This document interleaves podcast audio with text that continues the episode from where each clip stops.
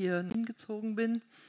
Da habe ich was erlebt. Ich hatte auch vorher einen etablierten Job, hatte so meinen Platz in dem, auf dem Arbeitsplatz, war eingearbeitet, hatte meine Stellung und so weiter und kam dann so hierher gezogen und habe sogar mehrere Arbeitsplatzwechsel gehabt.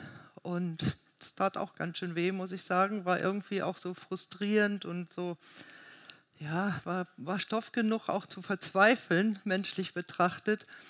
Und Gott hat es letztendlich so gedreht, dass ich dann irgendwie sogar fast übernatürlich eine Weiterbildung bekommen habe und heute einen deutlich besseren Arbeitsplatz habe als alles, was ich vorher, ich sage jetzt mal, versucht habe. Herr, deine Gnade. Amen. Ja, fangt ihr mit Folie 1 an. Ähm, habt ihr denn heute Morgen schon was im Stiefel gehabt? Gar nicht rausgestellt, was?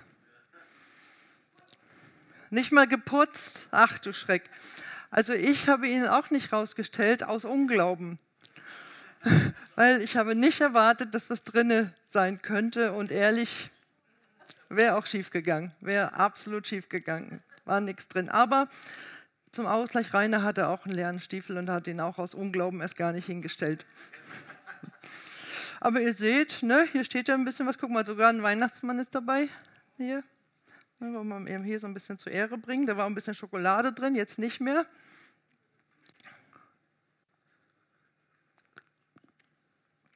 Ist eigentlich eine gute Sache, ne? Stellst einen Schuh hin, putzt ihn vor, tut dem Schuh auch mal ganz gut. Und dann stehst du morgens auf und wie durch wundersame Hand ist da plötzlich irgendwas Schönes drin. Und zufällig sogar das, was du besonders gern magst vielleicht oder dir gewünscht hättest oder was weiß ich, wie auch immer. Ist euch schon mal aufgefallen, dass jetzt manchmal Menschen meckern und sagen, es ist überhaupt kein Weihnachtswetter? Und ja, was meint ihr denn, was ist denn Weihnachtswetter? Na, Schnee.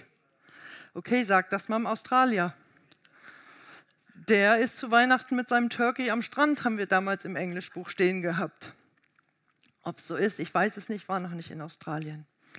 Auf jeden Fall das Thema heute, der Weihnachtsmann. Was ist, wenn wir aufhören daran zu glauben? Jetzt hoffe ich, dass ich jetzt hier niemanden irgendwie aufgeklärt habe aus Versehen, der jetzt noch daran geglaubt hätte. Das habe ich mal im vierten Schuljahr gemacht, habe ich mal eine andere Schülerin aus der Schule aufgeklärt, die war auch völlig frustriert, wollte mir überhaupt nicht glauben, dass es nicht stimmt, dass es einen Weihnachtsmann geht. Ist dann nach Hause gegangen, hat dann bestimmt gesagt, hier, die Annette hat behauptet, es gibt gar keinen Weihnachtsmann. Und dann war ich natürlich auch wirklich die Böse. Ne? Die hatte ehrlich noch dran geglaubt. Aber irgendwann musst du es ja mal wissen. Tja. Ähm, wie sieht ein Weihnachtsmann überhaupt aus? Ich denke, wenn ich jetzt hier Blätter verteilen würde und ein paar Stifte und würde das hier alles hinlegen, wir jetzt mal denken wir uns mal Corona weg, dann würde jeder genau wissen, ich brauche einen schwarzen und einen roten Stift und ich würde auch ganz, ganz schnell so einen Weihnachtsmann gemalt kriegen groß, übergewichtig, bärtig, weißhaarig, milde lächelnd und ähm, sicher habt ihr auch schon gemerkt, dass man Weihnachtsmänner auch schon per WhatsApp verschicken kann. Ja, da gibt es ja alle möglichen Figuren. In manchen Jahreszeiten, da lohnt sich das ja auch schon mal, einen Weihnachtsmann weiterzuschicken. Hm.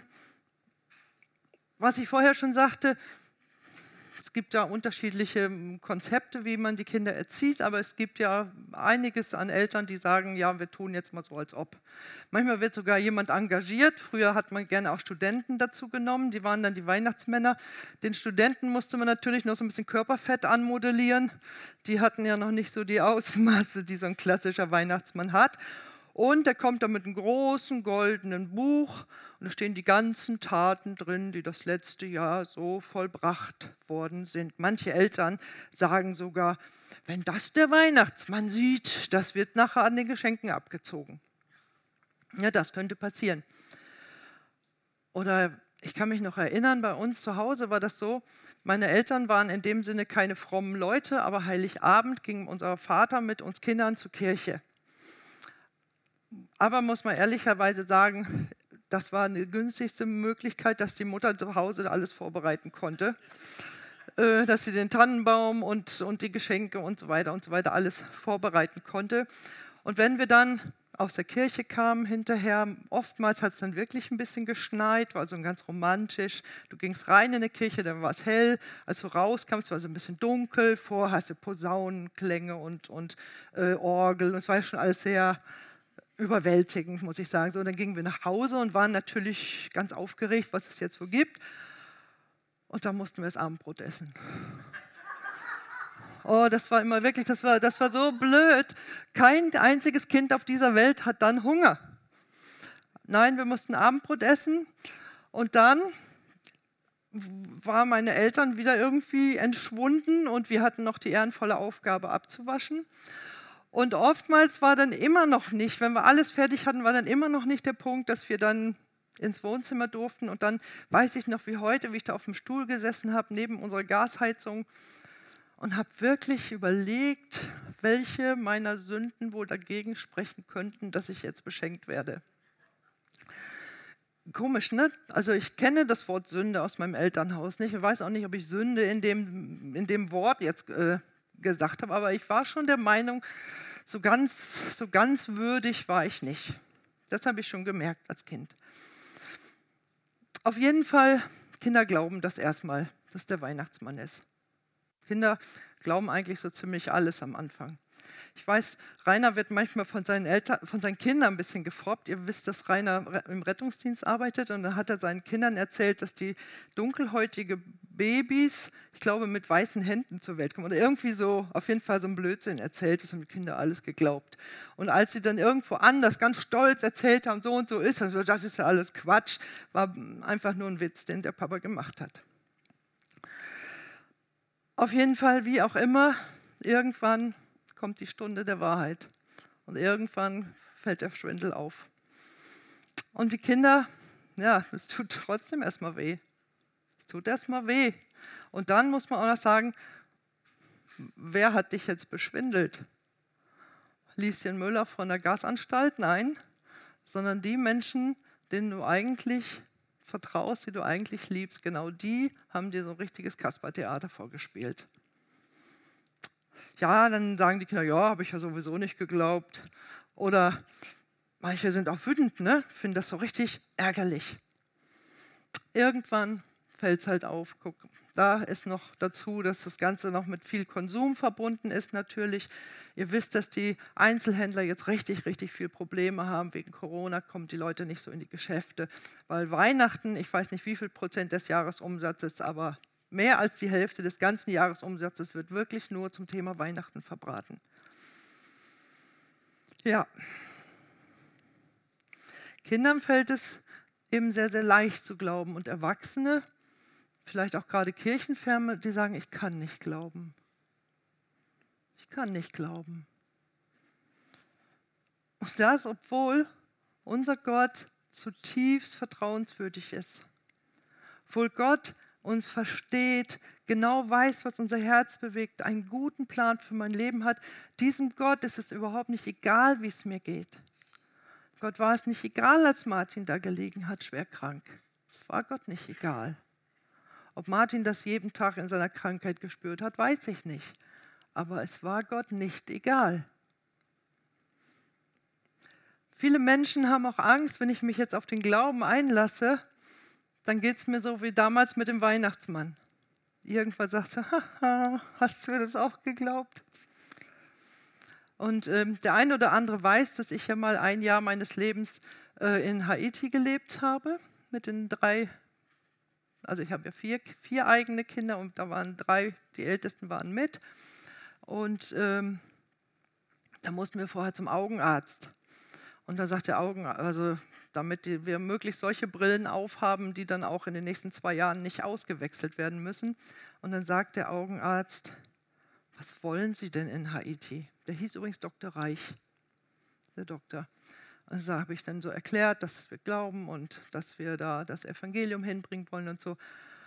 Ach, sagte da zu mir, so wie ich jetzt mache, verschränkt seine Arme, wurde so ein bisschen größer als vorher und sagte, ja, wissen Sie, Ich kann nicht glauben. Ich will auch gar nicht glauben.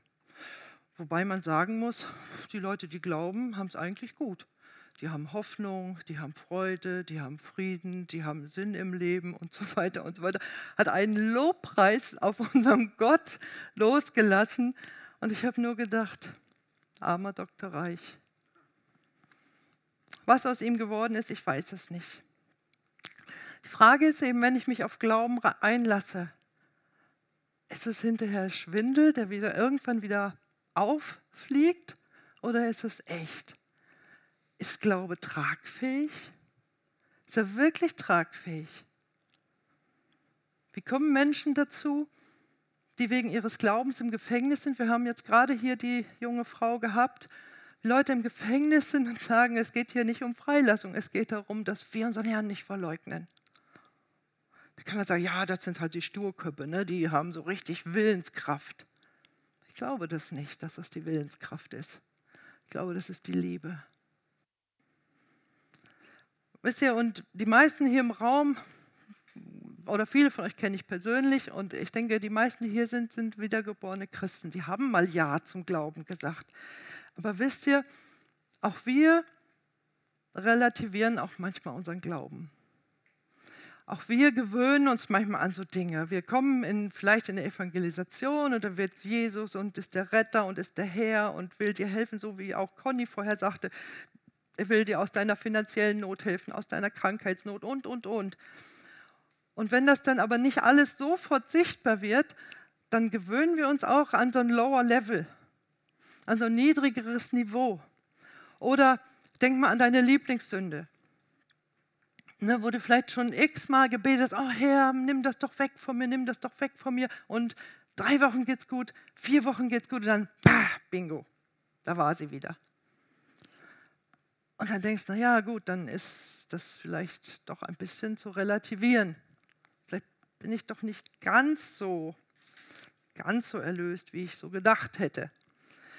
Im zweiten Korinther steht zum Beispiel, wenn jemand in Christus ist, so ist er eine neue Schöpfung. Das Alte ist vergangen, Neues ist geworden. Und trotzdem, wenn du neu geworden bist, siehst du auch Dinge an dir, die sich so gar nicht neu anfühlen. Stimmt's? Mhm. Genau. Jetzt ist die Frage, liegt es an mir? Liegt es an Gott? Liegt das wo auch immer dran? Oder war es doch der Weihnachtsmann?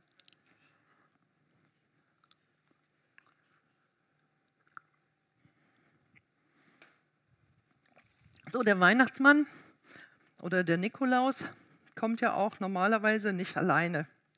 Er hatte seinen Kumpel dabei. Vor vielen, vielen Jahren, die meisten von euch kennen ja Samantha, die war jetzt heute Morgen leider ein bisschen verhindert, die musste nach Hause. Aber ähm, Samantha war ja vor vielen Jahren sehr, sehr krank. Und im Anschluss, als sie die Krankheit soweit abge, ach ja, die ganze Behandlung abgeschlossen war, da waren wir in einer Kur und zwar im Schwarzwald. Wenn Rainer jetzt hier wäre, würde sagen, der hat genauso komisch gesprochen wie ihr, die Leute da. Auf jeden Fall, wir waren zu dieser Jahreszeit da, also jetzt im Winter. Und dann war eben auch der Nikolaustag. Und weil das eine Kurklinik war, wo eben nur Kinder mit ihren Eltern waren, haben die natürlich am Nikolaustag auch eine Veranstaltung gehabt. Und dann waren wir alle in so einem Saal und dann war da so Fensterfront und hinter der Fensterfront ein Stück Wiese und hinter der Wiese fing dann ein Wald an. Und alle guckten natürlich auf diesen Wald, weil sie wussten, aus diesem Wald wird er kommen. Und dann kam so ein klassischer Nikolaus mit Bischofsmütze, so ganz gewaltig angezogen mit Rot und Gold. Und dann hinter ihm oder gleichzeitig mit ihm kam Knecht Ruprecht. Und ich muss euch sagen, der sah widerlich aus.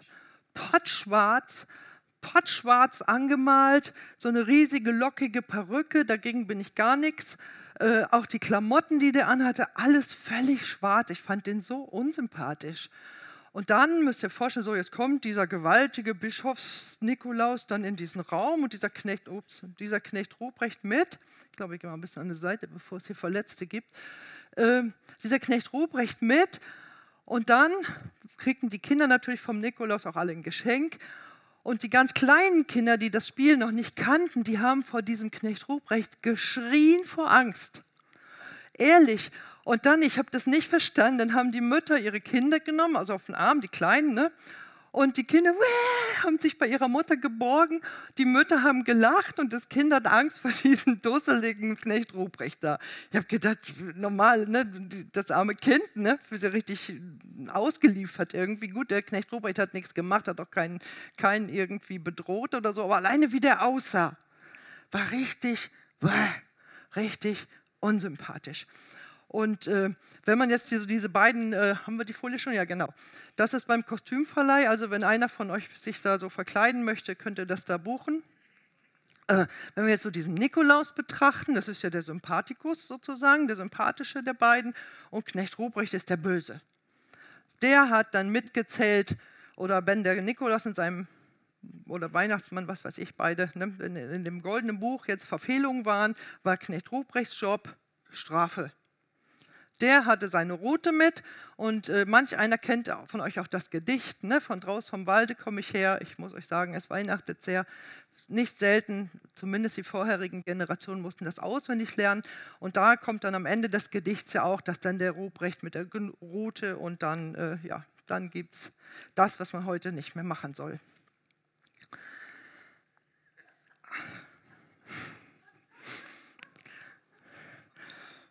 So, was machen Kinder so an Sünden? Ne? Die räumen ihre Zimmer nicht auf, die geben freche Widerworte. Vielleicht stibitzen sie auch mal Süßigkeiten vom Schrank oder von den Geschwistern, kann auch mal sein. Das ist die Frage natürlich, wie ist wieder unser Gottesbild? Ne? Wir sind ja immer noch dabei, glauben ja oder nein und wie viel glauben. So, und wenn das jetzt unser Glauben so beinhaltet, da ist so ein böser Knecht Ruprecht, so gefährlicher. So, und wehe, du gehst jetzt einen Zentimeter rechts oder links über die Schnur. Dann gibt es aber Stress. Der Punkt ist der, ich habe ja vor ein paar Wochen schon mal darüber gesprochen, Jesus als Bild des unsichtbaren Gottes. Aber wir Menschen, egal ob du in einem christlichen Elternhaus groß wirst oder wo auch immer du groß wirst, du wirst dir immer in irgendeiner Form ein Bild machen, wie ist Gott? Wie ist er? Ist er der strenge Richter? Ist er ein alter Mann, der sowieso nicht mehr so richtig alles mitkriegt? Oder ist es so ein Zyniker, der sagt, naja, Erde, habt's halt versemmelt, das war es halt.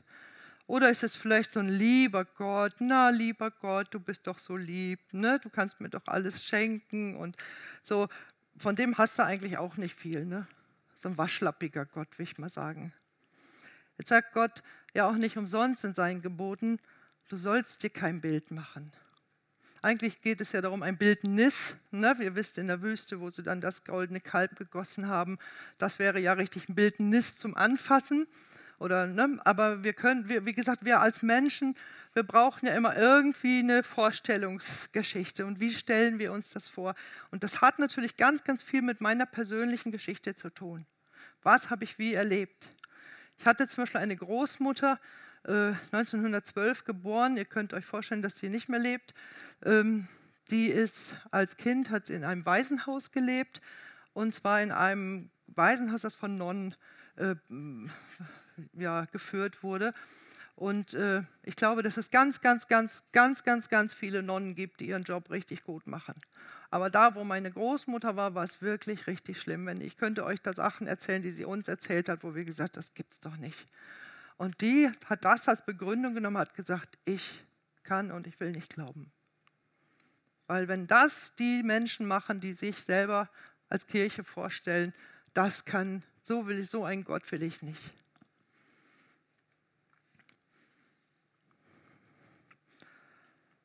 Wenn ich so einen Gott mir vorstelle, der immer sofort auch alles beurteilt, was ich mache, was ich sage, dann habe ich ein ganz großes Problem, oder kann ich dann ein ganz großes Problem haben, dass ich so in so eine Gesetzlichkeit abrutsche.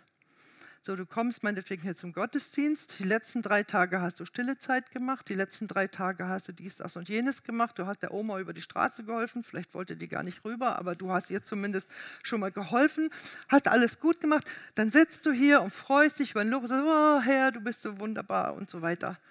So, jetzt ist aber so, dann hast du morgens zu Hause Streit gehabt. Könnte ja mal sein. Hast du Worte benutzt, die du hättest vielleicht nicht benutzen sollen.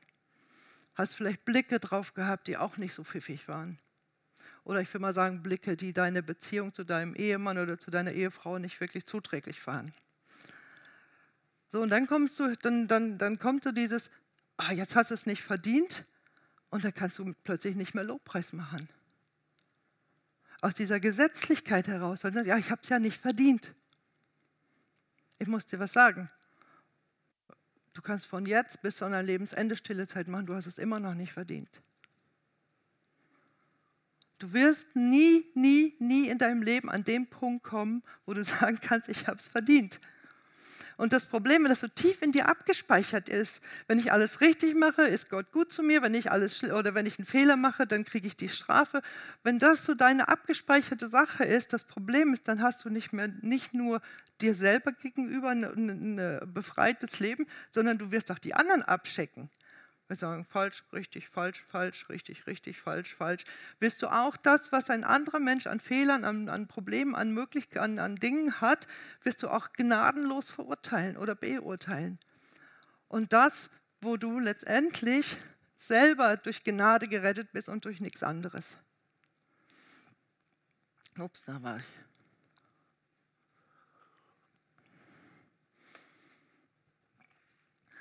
Und weißt du, Liebe im besten Sinne, die Agape-Liebe, kannst du eigentlich gar nicht, was heißt eigentlich, die kannst du gar nicht produzieren. Die kannst du nur weitergeben. Deswegen, je mehr du dich selber füllen lässt, durchfluten lässt von Gottes Liebe, je mehr du das in dich aufnimmst, desto mehr hast du überhaupt die Möglichkeit, das weiterzugeben, weil du selber, du kannst den anderen aus dir heraus nur so lange lieben, wie der zu dir auch nett ist. So, wie du mir, so ich dir. Du lächelst mich an, ich lächle dich an. Es gibt so einen Spruch, der sagt, ähm, liebe deinen Teenager dann am meisten, wenn er es am wenigsten verdient. Weil das Gezicke, dieses, äh, ist einfach ein Zeichen, dass ein Mensch einen Liebesmangel hat. Und wenn wir das wollen, können wir Liebesüberfluss haben. Aber das liegt nicht daran, wie Gott das uns zuteilt, sondern wie, wer, wie sehr wir es nehmen, denn es ist da. Das, was Conny sagte, hier sind die Geschenke, das sind Attrappen. Aber die Geschenke von Gott, die teilt er uns nicht zu, sagt du 50 Liter, du 30 Liter, du 10 und du vielleicht 5, sondern das liegt an dir, wie viel du holst. Es ist da. Es ist deins. In unserer eigenen Vorstellung ist das Bild von Gott immer reduziert es reicht nicht. Unsere Vorstellung reicht nicht aus.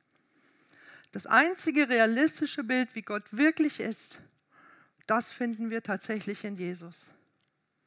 Jesus kam als Mensch, ja, sozusagen zum Anfassen. Wir können ihn nicht mehr anfassen, das ist richtig. Entschuldigung, aber wir können ihn beobachten. Wir können unsere Bibel nehmen, wir können die Evangelien lesen, wir können ihn beobachten. Wie hat sich Jesus zu Lebzeiten hier verhalten. Er sagt, wer mich gesehen hat, hat den Vater gesehen.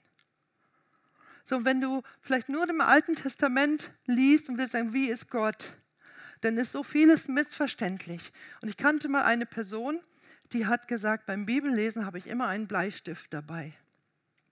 Und jede Bibelstelle, die ich nicht verstehe, dann mache ich ganz vorsichtig ein Fragezeichen daneben. Und die Person sagt, weißt du, im Laufe des Lebens habe ich schon viele Fragezeichen wieder wegradieren können. So, stehen lassen, weitergehen mit Jesus. Das, was du nicht verstehst, lass es erstmal stehen. Versuch doch nicht, den Kopf, der Himmel und Erde geschaffen hat, in deinen kleinen Kopf zu kriegen. Hallo? Ne, wir können ihn beobachten in den Evangelien. Wir können hören, was er vom Vater sagt, wie der Vater ist. Und äh, wir können natürlich direkt mit ihm reden. Nennt man auch Gebet. Wisst ihr, habt ihr schon mal das Wort Shopping List Prayer gehört? Also auf Deutsch Ge Einkaufslistengebet.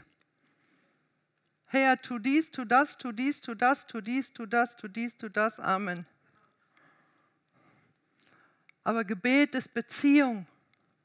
Es geht darum zu sagen, Herr, dass du mich liebst und wie du mich liebst. Und deine Liebe, das ist, wow, das ist Beziehung.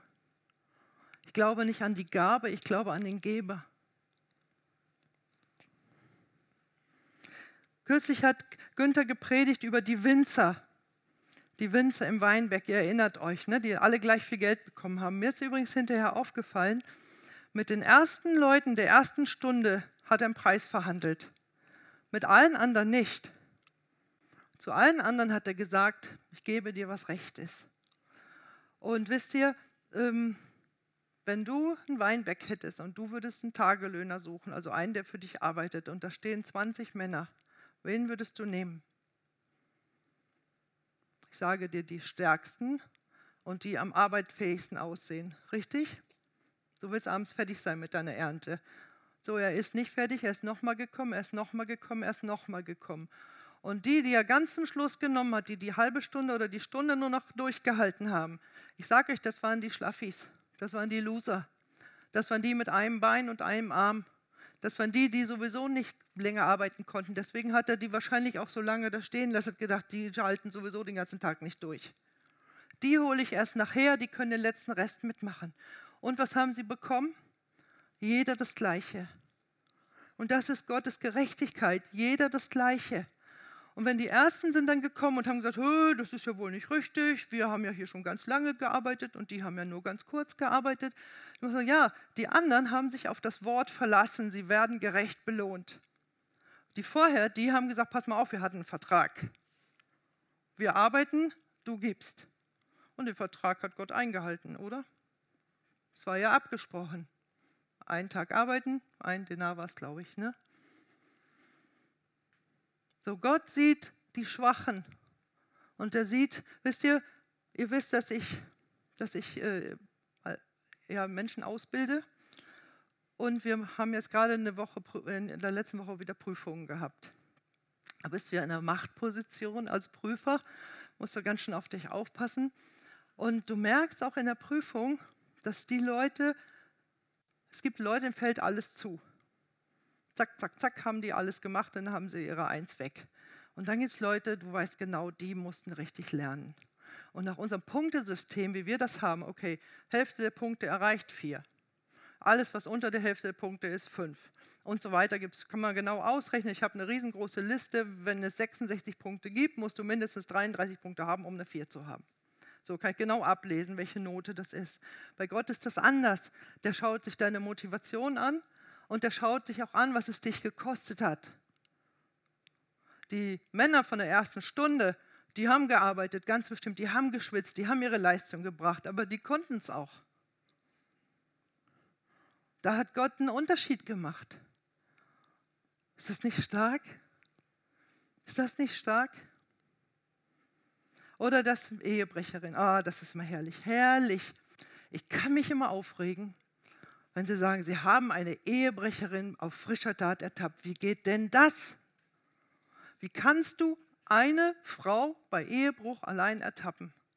Da muss ja mindestens eine zweite Person dabei gewesen sein, oder? Frische Tat.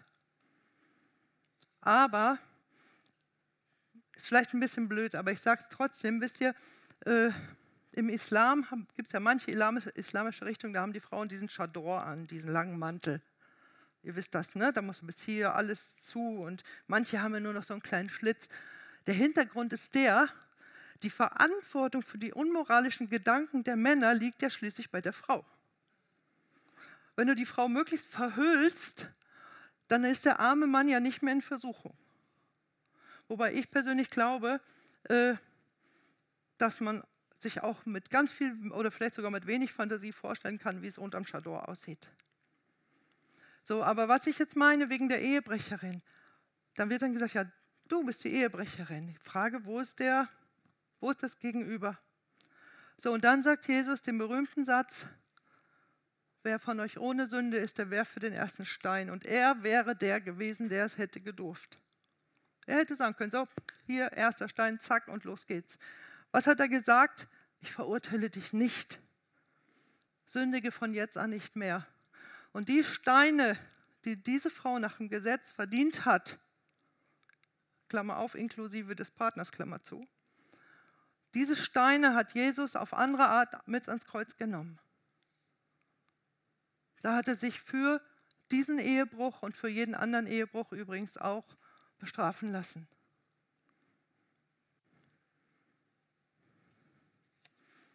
Such Gott selbst. Der ist direkt neben dir. Vor einigen Jahren gab es die Jahreslosung, keinem von uns ist Gott fern. Keinem von uns ist Gott fern. Oder es gibt auch noch so einen Spruch, Gott ist genau ein Gebet von dir entfernt. Gott ist da.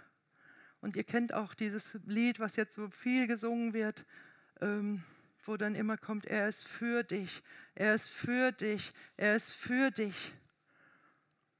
Und letztendlich muss ich auch sagen, wenn wir so Dummheiten machen, was auch immer für Dummheiten das sind, wo die Bibel ja auch Sünde dazu sagt, jede Dummheit, die wir machen, das ist letztendlich Trinken aus dem brakigen Wasser.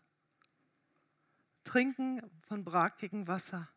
Das ist das, was vorher so toll aussieht und hinterher so viel Not und Elend hinterlässt. Das, was uns als Menschen die Würde nehmen will, das, was uns als Menschen echt zerstören will. Dann ist euch bestimmt schon mal aufgefallen, dass die Weihnachtsgeschichte fast immer nach Lukas geschrieben wird oder gelesen wird. Es begab sich aber zu der Zeit als Kaiser Augustus und so weiter und so weiter. Kennen viele Leute ja, je nachdem, wie lange sie Kirchengänger sind, auswendig oder fast auswendig. Und alle Jahre wieder, kennt ihr das Lied, kommt das Christuskind auf die Erde nieder, wo wir Menschen sind, wären wir arm dran, wenn es so wäre. Ne? Da wären wir arm dran. So, aber alle Jahre wieder werden aus Kindern Hirten und Schafe und Weise aus dem Morgenland und was weiß ich. Die Mütter holen ihre Bettlaken aus dem Schrank, damit sie denn die Engel damit verzieren. Und dann kriegen die Kinder ein bisschen Lametta auf den Kopf und weiß ich was. Alles so niedlich, ist doch auch süß, oder? Wobei, ganz ehrlich, wenn ich manchmal so kleine Engelchenbilder sehe, denke ich, diese kleinen übergewichtigen Säuglinge, die sollen mich beschützen? Oh, Mensch, wenn ich darauf angewiesen wäre, aua, aua, aua. Äh, zur Weihnachtszeit ist Märchenzeit. Das wisst ihr. Drei Haselnüsse für Aschenbrödel. Mm. Da gibt es, glaube ich, richtig Listen, auf welchem Sender das wie spät kommt. Aber niemand muss Weihnachten ohne drei Haselnüsse überleben. Die sind einfach da. Und wisst ihr, hm? ja, genau, da wissen wir ja auch schon, ne, wenn der Bing die Nuss aufgeht und das schöne Kleid rauskommt und so weiter. Egal. Ist ja immer wieder süß. Aber wisst ihr, ähm, mir ist übrigens aufgefallen, ihr wisst, wir sind im Lockdown Light, dass im Lockdown Light sind ja die Theater geschlossen. Für Weihnachtsmärchen haben sie sie wieder aufgemacht. Klassen, Schulklassen dürfen Weihnachtsmärchen gucken. Es ist wichtig, Weihnachtsmärchen zu gucken. Wisst ihr, was mich daran stört, ist, dass unsere Weihnachtsgeschichte auf das Level von einem Märchen degradiert wird. Es ist halt noch ein Märchen mehr. Ne, wir bauen ja auch zu Weihnachten Hänsel und Gretel Häuser. Stimmt's? So, ne? Ähm, dann gibt es aber andere Evangelien, die beschreiben die Weihnachtsgeschichte ein bisschen anders. Da sagt Johannes einfach, das Licht leuchtet im Dunkeln. Jesus brachte Leben und Jesus brachte Licht. Das ist eine ganz andere Geschichte.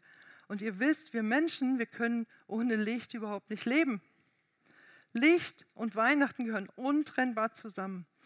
Licht drückt auch Hoffnung aus. Wisst ihr, ähm, es gibt so einen uralten christlichen Brauch, dass man eine Kerze ins Fenster gestellt hat und das bedeutet, ein Gast ist hier bei mir willkommen.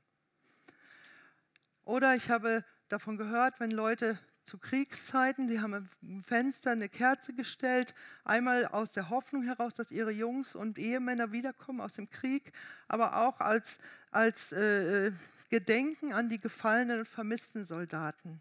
Oder was ich auch gelesen habe, dass man in Berlin Kerzen ins Fenster gestellt hat, so nach dem Motto, vergesst unsere Geschwister im Osten nicht. Ne, mein, mein, meine Generation kann sich ja noch sehr gut an die Teilung Deutschlands erinnern.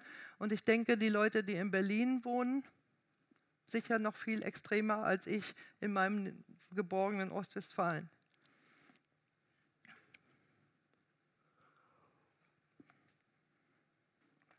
Als ich mal drei Jahre meines Lebens in Schleswig-Holstein gelebt habe, direkt an der Grenze, da muss ich euch sagen, ist mir das deutlich bewusster geworden, dass wir in einem geteilten Land leben.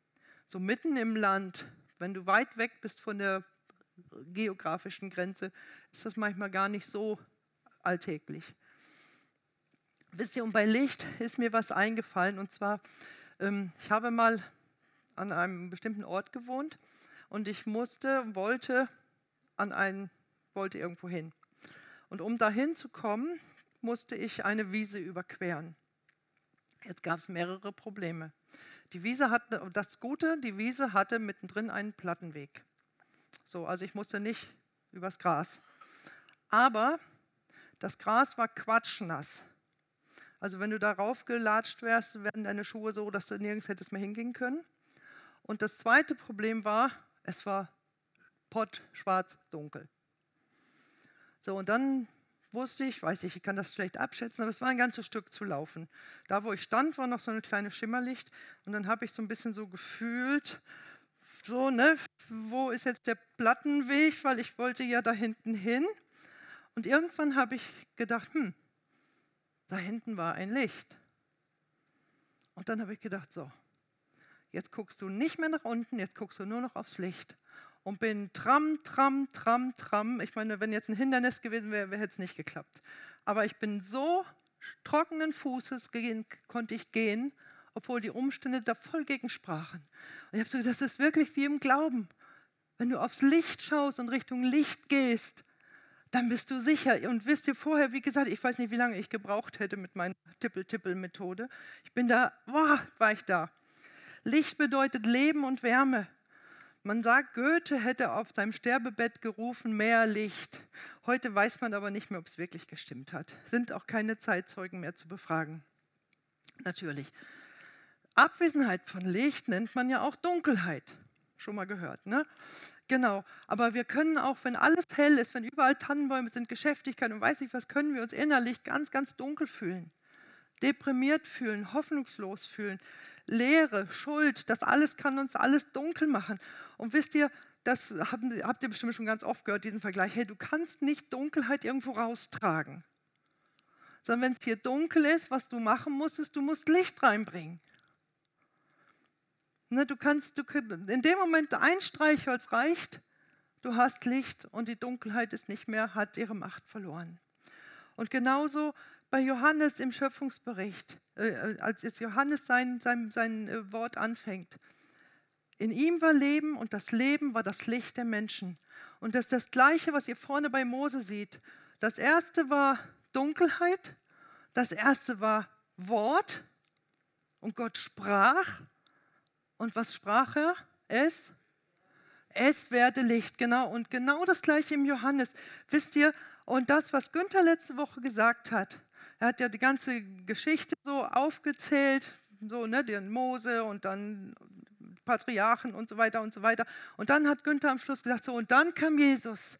Dann gab Gott das Beste, was er hatte. Und da muss ich euch sagen, fängt die neue Schöpfung an. Es ist eine neue Schöpfung.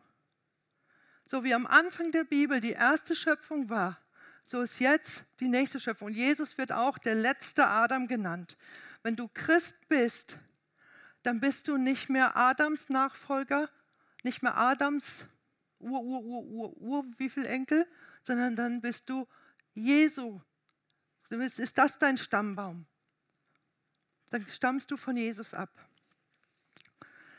Und obwohl Jesus ohne Sünde war, hat er die Strafe auf sich genommen. Das ist das neue Gesetz. Und zwar sagt im Korinther, den, der die Sünde nicht kannte, hat er zur Sünde gemacht, damit wir Gottes Gerechtigkeit würden in ihm. Und wisst ihr, ich, ich glaube, ich habe das noch nie gemacht, aber guck mal den an, der neben dir sitzt, der Jesus als seinen Herrn hat und sag ihm, du bist Gottes Gerechtigkeit in Jesus. Du bist Gottes Gerechtigkeit in Jesus. So, und jetzt sage ich, was euch jetzt passiert ist. Ja, aber. Ja, aber. Stimmt's? Ja, aber. Leute, wir sind nicht abergläubisch. Wenn Gott sagt, du bist die Gerechtigkeit in ihm, dann ist das mehr wert als alles, was du denkst oder fühlst. Und wisst ihr, ähm, es hat mal einer gesagt, wisst ihr, wenn, wenn man sich vorstellt, so klassischerweise, du kommst an den Himmel und da steht da der Pförtner und da sagt er, ja, du darfst rein oder nee, du darfst nicht rein und so weiter. Jetzt stell dir mal vor, Jesus käme jetzt, ah, man sagt ja Petrus steht da, der steht da nicht, aber wir sagen jetzt mal, Petrus stünde da, so jetzt kommt Jesus, der Petrus, na klar, Jesus, komm rein. Dann sitzt du in der Manteltasche. Und nur deshalb, wenn du alleine kommst, dann sagt Petrus, dich kenne ich gar nicht. Wer bist du denn? Du kommst nur in den Himmel, weil du bei Jesus in der Manteltasche sitzt. Er hat das für dich erworben. Wenn du von heute an nie wieder lügen würdest, nie wieder stehlen würdest, nie wieder irgendeinen Mist auf Internet gucken würdest oder, oder, oder, wenn du nur noch artig wärst, erstens mal kannst du das gar nicht und zweitens mal würde das nicht für den Himmel reichen. Es würde nicht reichen. Und wisst ihr, das ist doch das, was uns den Lobpreis so macht. Dass wir sagen, hey, wir haben doch Jesus, wir sind doch Gerechtigkeit in ihm. Das ist doch das Starke, deswegen erheben wir ihn doch so. Wir sagen, wow, du hast uns geadelt, hey, du bist es, du alleine, du, du, du. Das ist, wisst ihr, deswegen, wenn du hier sitzt und hast gerade den größten Bock deines Lebens geschossen, kommst hier in den Gottesdienst rein dass sie sagen, Halleluja, in Jesus bin ich Gerechtigkeit Gottes. Und ich sage euch noch was. Gerechtigkeit wird ja auch in der Bibel als Braut und weißes Kleid und so. Eine Braut mit einem schönen weißen Kleid, die wird sich hüten, sich irgendwo in Dreck zu setzen. Nicht, weil sie das nicht dürfte, das können sie ja machen, das ist ja ihr Kleid. So, aber die wird sagen, ich mein Kleid versauen? Nee, nie im Leben.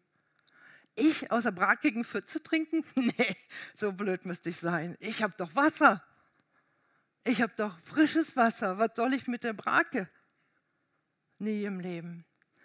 In Jesus haben wir Hoffnung über den Tod hinaus. Und das Licht, was Jesus in die Welt gebracht hat, ist unauslöschbar. Das kann keiner wegmachen. Wisst ihr, und das ist auch der Grund, warum die im Gefängnis nicht beten, oh Herr, tu doch hm und mach doch hm und hol mich hier raus und weiß ich was, weil sie einfach diese Liebe von Jesus erkennen in dem Moment. Oftmals mehr, als wir das so in unserem wohl äh, äh Deutschland erkennen. Gott hat in Jesus im übertragenen Sinne eine Kerze auf die Fensterbank gestellt. Das kommt nach Hause komm nach Hause. Wisst ihr, es gibt so eine alte Geschichte, vielleicht hat der eine oder andere die schon mal gehört. Es hat einen jungen Mann gegeben, der war im Gefängnis. Und als die Gefängniszeit verbüßt war, da würde er gern wieder zu seinen Eltern gehen, aber so richtig traut er sich nicht. Und dann schreibt er seinen Eltern einen Brief. Und dann schreibt er, passt mal auf, hinter unserem Haus ist eine, ist eine Bahnübergang, ist so eine Schiene, also Schienen, ja. Ich werde mich in diesen Zug setzen, der um so und so spät da vorbeifährt. Und wenn ihr mir verzeihen könnt und wenn ich als Sohn noch in eurem Haus gelten darf, dann tut mir doch einen Gefallen. Vor unserem Haus steht ein Baum, dann hängt doch bitte in dem Baum ein weißes Taschentuch. So für mich als Zeichen, ich darf wieder nach Hause kommen.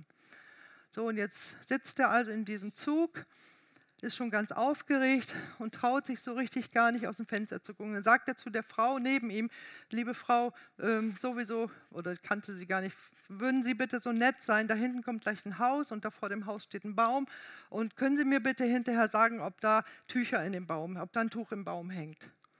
So und traut sich gar nicht. Und dann die Frau guckt dann auch raus und sagt, oh, kommen Sie mal, kommen Sie mal, kommen Sie mal, da hängt der ganze Baum voll weißen Tüchern. Du siehst den Baum gar nicht mehr, so viele Tücher hängen da. Und ich muss euch sagen, die Geschichte treibt mir immer wieder Tränen in den Augen. Wisst ihr, und unser Problem ist, wir glauben es einfach nicht. Wir wollen immer noch ein bisschen selbst dazu beitragen. Immer noch so ein bisschen abbüßen, wenigstens mit einem schlechten Gewissen. Soll ich euch was sagen? Wenn du enttäuscht bist über die Sünde, die du gerade getan hast, dann hast du vorher viel zu gut von dir gedacht. Du hättest dir das gar nicht mehr zugetraut. Du hast gedacht, da bin ich doch schon längst drüber weg. Nein, du hast es heute, ich übrigens auch, ne? nicht, nicht, nicht verwechseln. Wir haben es heute noch genauso nötig wie vor 20, 30 Jahren oder wie auch vorgestern. Das hört nicht auf. Aber wir sind Gerechtigkeit in ihm. Und wenn du jetzt in der Weihnachtszeit zufällig mal irgendwo eine Kerze sehen solltest, dann denk bei jeder Kerze daran, Gott hat ein Ja für mich. Da ist das Ja. Gerechtigkeit in Christus und nirgendwo anders.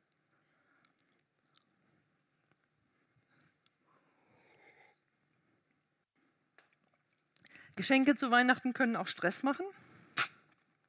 Ah, das Geschenk muss ja passen, das muss gefallen, das muss kreativ sein, vielleicht auch noch selbst gebastelt werden, du willst auch keinen vergessen. Und so, und wenn ich jetzt zum Beispiel, wenn wir von der, von der Firma aus wichteln, ja, wie, wie teuer soll das Wichtel denn sein? Jeder 5 Euro oder jeder 10 Euro oder jeder 7,50 Euro oder weiß es muss, auf jeden Fall muss das irgendwie ausgeglichen sein. Ne? Es gibt eine Ausnahme, wann es nicht ausgeglichen sein muss und das ist, wenn wir verliebt sind dann darf es ein bisschen mehr sein. Dann darf es auch ein bisschen mehr kosten. Stimmt's? Glaube ist Gottes Geschenk an uns. Gottes Glaube ist ein Geschenk Gottes an uns, ein tiefes Vertrauen an den liebenden Gott. Wisst ihr, lass uns nicht so sehr an die Gaben glauben, lass uns den Geber, darum beten wir ja auch, die Beziehung, immer wieder die Beziehung, es geht um die Beziehung. Lass uns weg vom Shopping List Prayer. Du dies, du das, du dies, du das, du dies, du das. Amen. Ganz ehrlich, möchtet ihr, dass eure Kinder so kommen? Eher nicht, eher nicht. Wie gesagt, du brauchst deine Erlösung nicht mal mit Schuldgefühlen bezahlen. Du darfst kommen, Vergebung, zack, Du bist eine neue Schöpfung. Glaube kann man weder lernen, noch vererben, noch anerzogen bekommen. Das ist ein Geschenk. Gott selbst schenkt den Glauben. Übrigens wusstet ihr, dass Glauben unabhängig ist von deinem Alter, von deiner Herkunft, von deinem Elternhaus, deiner Intelligenz oder deinem Beruf? Das, das Evangelium ist so einfach, das verstehen kleine Kinder schon. Ich hatte mal eine Patientin, die war auch ein bisschen dement schon, sehr alte Frau, schon über 80 auf jeden Fall, und die war auch nicht gläubig. Und mit der habe ich abends, die konnte Englisch, mit der habe ich abends immer am Waschbecken gesungen. I've got a joy, joy, joy, joy down in my heart. Das fand die so klasse. Ich habe Freude, Freude, Freude tief in meinem Herzen. Jesus sagt, aus Gnade bist du errettet durch Glauben und das verdankst du nicht deiner eigenen Kraft, sondern es ist Gottes Geschenk. Und jetzt sagt nicht zu Gott, das wäre doch nicht nötig gewesen. Denn das ist nötig gewesen. Wahre Liebe ist frei und bedingungslos. Darf man auch ablehnen, wenn man denn möchte. Das ist das Starke an Gott, dass er das aushält, wenn du Nein sagst. Frage ist nur, was willst du aushalten? Stamm findest du unbekannte Durchschnittsbürger, Frauen und was für Frauen. Aua, aua. Gott kümmert sich um Verlorene, um Übersehene, um Unbedeutende. Vielleicht ist es so, dass der, den du vielleicht nie kennengelernt hast, weil er so unbedeutend ist, dass der bei Gott einen ganz anderen Status hat, als du denkst. Wisst ihr, und die erste Weihnacht hat ja mit, mit Romantik ja auch gar nichts zu tun. Ne? Wenn du dir vorstellst, so, ich meine, ich habe selber auch vier Kinder geboren. Wenn ich mir jetzt vorstelle, das hätte ich irgendwo auf Heu und Stroh machen sollen, herzlichen Glückwunsch. Ohne Hebamme, ohne Anweisung, ohne Hilfe, ohne Sauberkeit. Hatten mit Romantik nicht so viel zu tun. Aber ihr wisst es auch, wie wahnsinnig wichtig Weihnachten ist, dass ja auch die Länder jetzt sagen, über Weihnachten wird es Lockerungen geben weil sie wissen, wie sehr Menschen das, das einfach lieben. Wir verbinden mit Weihnachten angenommen sein, Liebe, Liebe, Familie, Gemeinschaft. Es gibt Weihnachtsservietten, Weihnachtsgeschirr, Weihnachtstischdecken, Weihnachtsgardinen. Ich habe sogar gesehen Kleider mit dem Weihnachtsmann drauf. Kaufst du extra für Weihnachten eine Unterhose mit dem Weihnachtsmann auf dem Hintern. Also diese Wahnsinnssehnsucht. Aber wisst ihr, die Fakten sind die, das hat mir ein Rechtsanwalt selber gesagt, nach Weihnachten sind die Scheidungsanträge besonders hoch. Weil wir haben das so hochge, hochgepusht, unsere Erwartungen. Das kann ja fast gar nicht gut gehen.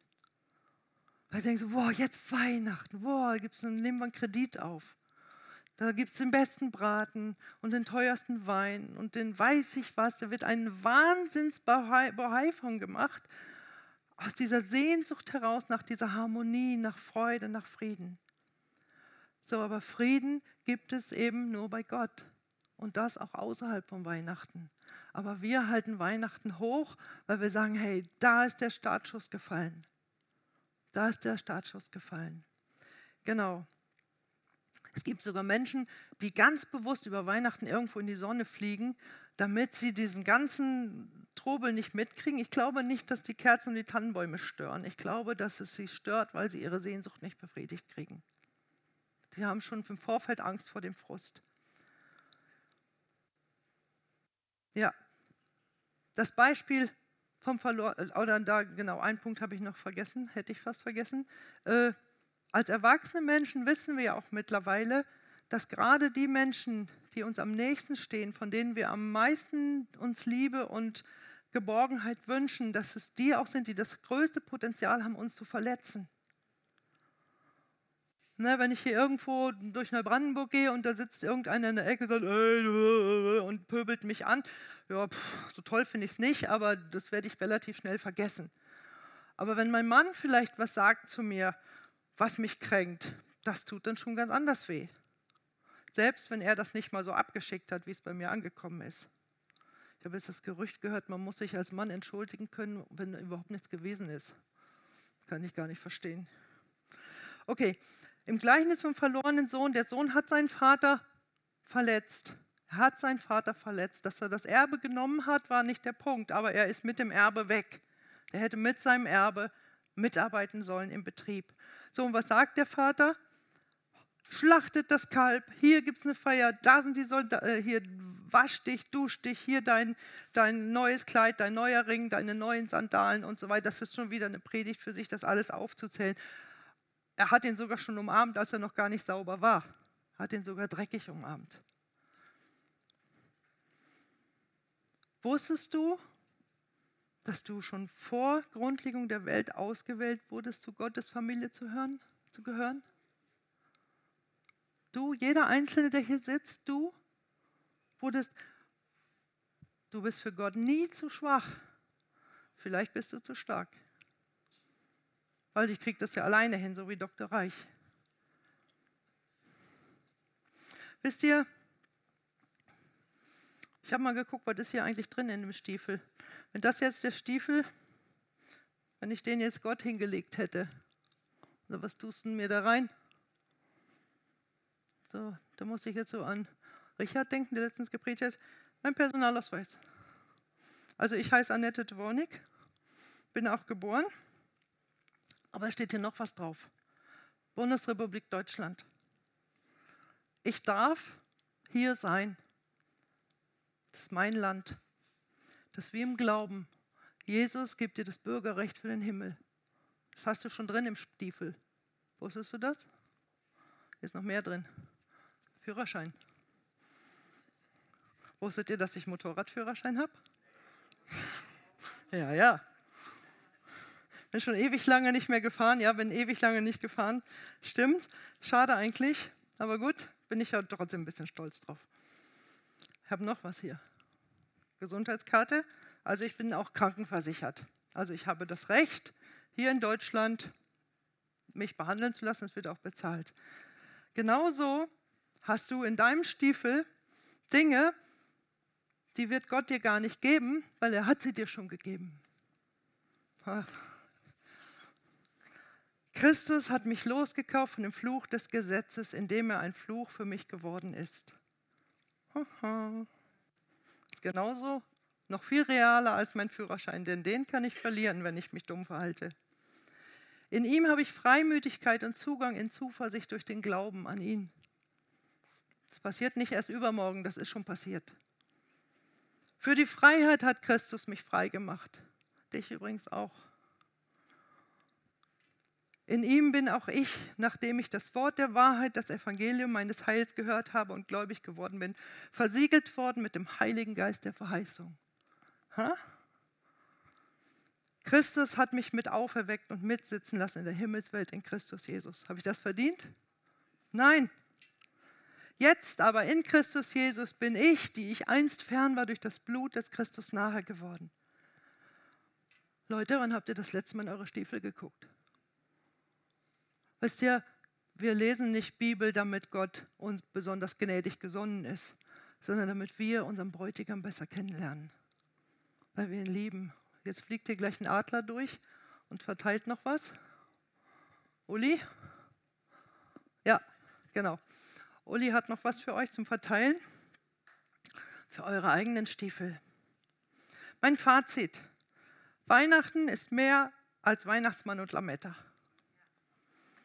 Und ich will dir Mut machen, deinem Glauben eine echte, reale Chance zu geben, indem du vielleicht zum ersten Mal seit langer Zeit wieder in deinen Stiefeln nachschaust, was es zu entdecken gibt. Und dann guck nicht das, was du im Spiegel siehst oder was du denkst an dir zu entdecken, das, was Jesus über dich sagt, das ist die Wahrheit, nicht das, was du an dir selber entdeckst. Ich will dir Mut machen, einen echten Schritt zu wagen ob der Stiefel nicht vielleicht doch viel mehr erhält, enthält, als du bisher erwartet hast. Wir hatten hier auch immer das geflügelte Wort, erwarte viel, bekomme mehr. Weil Jesus ist, hat eine so viel größere Erlösung für dich und mich, als wir schon äh, äh, verstanden haben. Es ist so viel mehr. Es ist so viel mehr. Ich will dir Mut machen, Ja zu Gottes Liebesangebot zu sagen und Teil seiner Royal Family zu werden. Ja, und wirklich, wisst ihr, und wenn wir anfangen, diesen Stiefel neu zu entdecken, neue Dinge wahrzunehmen, wieder neue Dinge vielleicht zum ersten Mal zu verstehen, und wenn wir es dann wagen, das zu glauben, so, und dann wisst ihr, dann wirst du selber heil. Dann kann deine Ehe heil werden. Dann kann alles Mögliche passieren, alles in Richtung gut gut, besser, am besten. Und deswegen, ich sage dir, hey, schüttel alles ab, was dich irgendwie jetzt trennen will, sondern sag Gott neu, dass du ihm neu vertraust. Dass du ihm neu vertraust, dass er wirklich dich meint. Dass er dich meint, dass er dich erlöst hat. Fühl dich wohl in der Manteltasche von Jesus. Und an dieser Stelle möchte ich euch jetzt ermutigen. Ihr habt jetzt jeder einen neuen Stiefel bekommen. Ich möchte euch ermutigen, geh neu Schritte auf Gott zu. Stell auch neu deinen Stiefel hin und bitte Gott, ihn auch neu zu füllen. Es gibt Dinge, die liegen noch in der Zukunft, aber es gibt schon ganz, ganz viele Dinge, die sind längst drin im Stiefel, die musst du nur rausholen.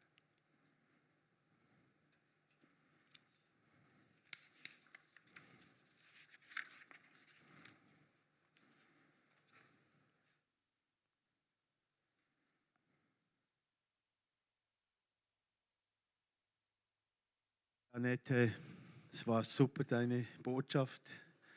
War gut, oder?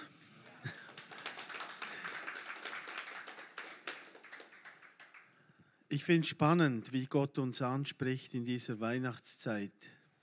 Wir haben letztes Mal gehört die ganze Geschichte, wie Gott eigentlich immer Besseres gegeben hat bis, zum, bis zu seinem Sohn.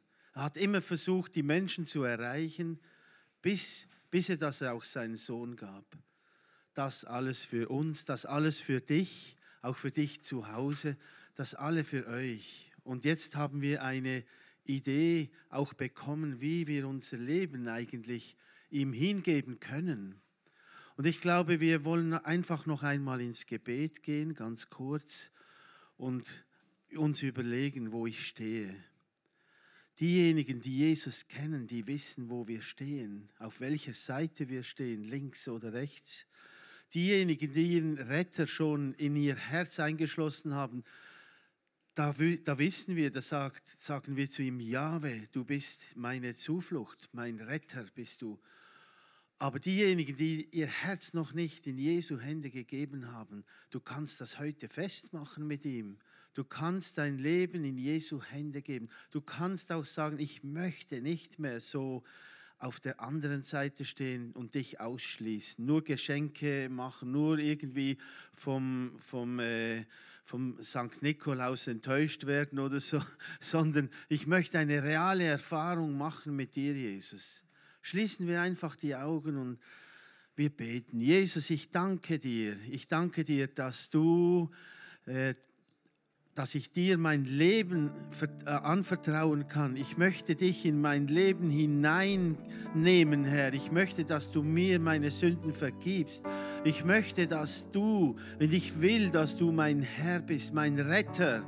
Und darum gebe ich mein Leben jetzt in deine Hände. Ich gebe mein Leben dir hin, dass du in mein Leben hineinkommst und Ordnung schaffst, Jesus. Und, und meine Sünden gebe ich dir, Jesus. Ich gebe dir meine Sünden, meine Verfehlungen. Und ich möchte, dass du Herr bist und regierst von jetzt an in mein Leben. Ich gebe mich neu dir hin, auch da, wo ich dir davongelaufen bin. Ich gebe mich neu in deine Hände hinein, in Jesu Namen. Wollen wir mal noch kurz aufstehen und ein Lied miteinander singen? In Jesu Namen. Amen.